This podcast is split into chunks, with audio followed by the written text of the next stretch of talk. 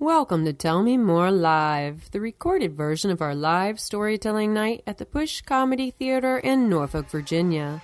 In this recording, Brian Lewis takes, well, a shot in the dark. So, this time last year, I had consecutively the worst case of the Mondays in history. It all starts with Monday, January 26th of last year. Uh, the girl that I had been seeing very, very briefly, um, we split up, and it was pretty amicable, and, and we're actually pretty close. But it's always a kind of a bummer when you know the person you're you and the person you're seeing do what Gwyneth Paltrow describes as conscious uncoupling. So the following Monday, I lose my job. And it was a job that I put so much faith in myself and stock in. Was going to completely change my lifestyle and my career. And it was going to let me have more financial independence, and it was going to let me concentrate fully on comedy. And, you know, uh, it was going to give me a chance to, like, kind of move and, and get out of here and, and do what I really wanted to do, which is just tell jokes for the rest of my life. And uh, so it was kind of a crushing blow when I, when I got let go, and, and I felt really defeated and, and uh, very sad. And, and before then, I was, was working multiple jobs. And one of those jobs was delivering pizzas for Domino's. And I always hated that job. And, and I was kind of embarrassed to work there. Not because I looked down on that profession at all, but for me, it just felt dirty. Like, I made sure I worked at a location that I didn't see anybody that I knew because I was just kind of ashamed of it, you know. And, and it was the only corporate job I've ever had. I've always worked for independent businesses. And, and uh, I had gone on leave of absence. I hadn't officially quit yet um, when I switched over to the new job that I just got let go from. So they were nice enough to put me back on the schedule full time, and, and so I kind of went back with my tail between my legs, and which brings us to the the third Monday in this uh, succession of Mondays, which is my first shift back there in a while, which is Monday, February 9th. And I'm there just phoning it in and just miserable and hating life. And, and um, at around 7:45 p.m., I get a delivery to a place that I've gone to dozens of times over the the months that I work there, and I didn't think anything of it. And about eight o'clock, I give them their pizza, and they sign for the, the, the credit card receipt, and I'm walking back to my car, and from out of the shadows, which sounds like a movie cliche, but that's exactly how it happened. Uh, I was approached by a kid wearing all black and a hoodie on, and the hood was up, and from out of his hoodie pocket, he pulls out a gun and he holds it to my head and he says, Give me the fucking money they just gave you. And in that moment, like, I'm not trying to sound cool, but I was completely calm. I don't know if it's because of my general, like, just sense of nihilism that I carry around with me all the time, or just, I, I don't know if that's a natural reaction, uh, you know? So I was like, Are you serious? And he said, Yeah, I'm fucking serious. Give me the fucking money. And he's just getting angrier. And I was like, Dude, there's no money they paid with a credit card, man. Like, I'm so sorry. Like, I have no money right now. and he's just, and he's like, Are you fucking serious? I said, Yeah, I'm fucking serious. He starts patting me down, and he's just getting angry because I, I can see like the defeat, this anger and defeat in his eyes, you know? And so he pats me down. He goes behind me and pats down my back pockets, and then he's like, I'm gonna fucking shoot your ass. And then I had to give him all the credit for being a man of his word because the next thing he did was shoot me in the fucking ass. So, and it was just a loud bang. And then I, I, I don't know if you've ever been shot before, but it feels like you get kicked really hard, like 300 style. And, and I, I turned around and then I turned into this weird amalgamation of like Bernie Mac and Jerry Seinfeld. I was like, what the fuck is wrong with you? What the fuck is wrong with you? I'm just screaming at this kid, right? And, but this kid had already taken off. He was already gone. He turned into fucking Jesse Owens as if that gunshot was like the starting pistol to a race that I had no idea was going on. And so then I turn around and I realize that I'm absolutely alone right now. It's 8 p.m. on like the darkest Monday night I've ever experienced in my life. Like an Edgar Allan Poe wet dream. That's how dark it is outside. So the only thing I can do is walk back to my car. And when I say walk, I mean hobble back to my car. And I get in my car, and my phone, which had been having problems, just decided not to work at all because I live in a fucking horror movie, apparently. So I, my best course of action is to drive back to the shop. So I drive to the store, I pull up, I say, hey, I've been shot can I go home, please? Turns out you can't. So they had to call a bunch, you know, all the author- the proper authorities and everything, and, and I had to, I still had to check out. Like I should be able to keep that money, you know? I've earned it. So I'm like, I'm in the back room and I'm kind of really embarrassed, but I'm cracking jokes and I'm, I'm just overly upbeat and cynical about it because that's just how who I am as a person. And I don't want anyone to feel, like feel worried about me or like bad or anything. So I'm just making jokes and having fun. And so the ambulance shows up and they give me the worst medical attention I've ever been given in my life. And they just shine a flashlight in my back hole, which is not very, it's not very bloody, so it doesn't seem like a big deal, you know? Because they just shine the flashlight and they go, eh, you seem fine. I don't think there's a bullet in there. I think you're fine. Okay. Do you want, you, you want any more medical attention? I guess not. I guess I'm good. So, and then, so they leave, and that costs $75, by the way.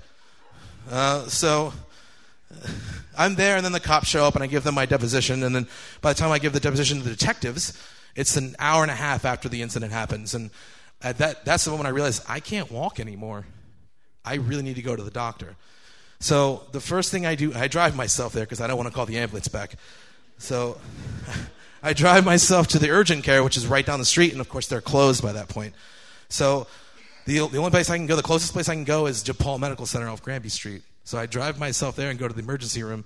And their emergency room door is on an incline, which, if you only have one leg, is really fun. So I get in there, I tell them I've been shot, and, and it was a really full emergency room, but I give them all the credit in the world. They, they saw me within five to ten minutes. And I used that five to ten minutes to sit in the lobby and post about it on Facebook. Mainly because I didn't want to tell anybody like, I didn't want to tell my friends and then have to have the conversation 20 times with 20 different people. So this is a way for me to tell everybody at the same time and also make a joke and make light of it so nobody thinks anything bad happened. So I do that, and of course, my, one of my best friends calls me immediately, like a minute after I post it, and I tell him everything's fine. And then my parents call, and my parents won't take no for an answer that I'm fine and like not to come up here. Like, seriously, I'm fine. I just been shot. It's no big deal. People get shot all the time. So, and then at some point, I, I, don't know how long into the, the emergency room visit, um, I'm getting an MRI or, or, a CT scan done. And they give you that liquid that makes your whole body warm so your like organs glow or whatever. I'm not a doctor. Um, but when I'm getting rolled back there, that liquid just kind of taking over my body, I feel really calm and numb. But then that's, that's when reality kicked in, you know? And I jokingly said I got shot in the ass, but really I got shot in the lower back. And a couple inches to the left, I don't know if I'd be walking anymore. And I just got fucking shot. And I'm, and I kind of, I'm okay. So it was just kind of like everything came all at once during that, in that CT scan. And, and uh, I get uh, discharged at 3.30 a.m. Um, my mom drives me home, and my dad drives my car home. And when I say home, I mean their home because I live on the third floor, and I can't walk, let alone upstairs. So I have to go stay with my parents for an indeterminate amount of time, which there's anything worse than getting shot have to live with your parents again in your 30s. So, over the next couple days, my dad has to help me put on like underwear and pants and shoes, and it's really humbling and degrading. And um, I'm very grateful for my parents taking care of me, but I'd still rather be shot again. But um, and I, I start to like really get determined that I'm not going to let this beat me. As soon as I can get out of this chair, I'm going to start walking again because walking is one of my favorite things in the world to do. Most people see me walking around again all the time. Like they know me. It's like, oh, that guy's always on a walk. I like to, I try to walk like five miles a day. You think I'd be in better shape, but I'm not. Um, so I get really determined to not let this beat me. So three days go by, and I get the strength to get out of the chair and drive to Public House, which is the bar I go to all the time because I needed like a sense of like to, to, like familiarity. You know, I needed I needed something that's mine, like my surroundings, and and I went there and I didn't drink because I was still on Percocet because Percocet is great. So, but I hung out with my friends. It was nice, and a couple of my ex girlfriends came out and like. Your ex girlfriends come out of the woodworks when you get shot. Like, I don't know if it's because they're so happy they just want to see for themselves that you've been shot. But yeah, they came out and took good care of me too, like way better than when we were dating. So, and then I told myself the next day, you're to go home. You're gonna you're gonna get the strength. You're gonna walk up three flights of stairs. You're gonna go to your apartment, and then you're gonna fucking stay there for a while. So the next day I did. On Friday I walked up all like the three flights of stairs in my apartment. I got home and I hit that bed and I slept like a motherfucker that night. And I didn't leave my apartment again until late the next day. And I told myself, go down the stairs, go for a walk. And I walked more than I've ever walked in my entire life that day because that was my fuck you to the world, you know? Like, you're not going to beat me.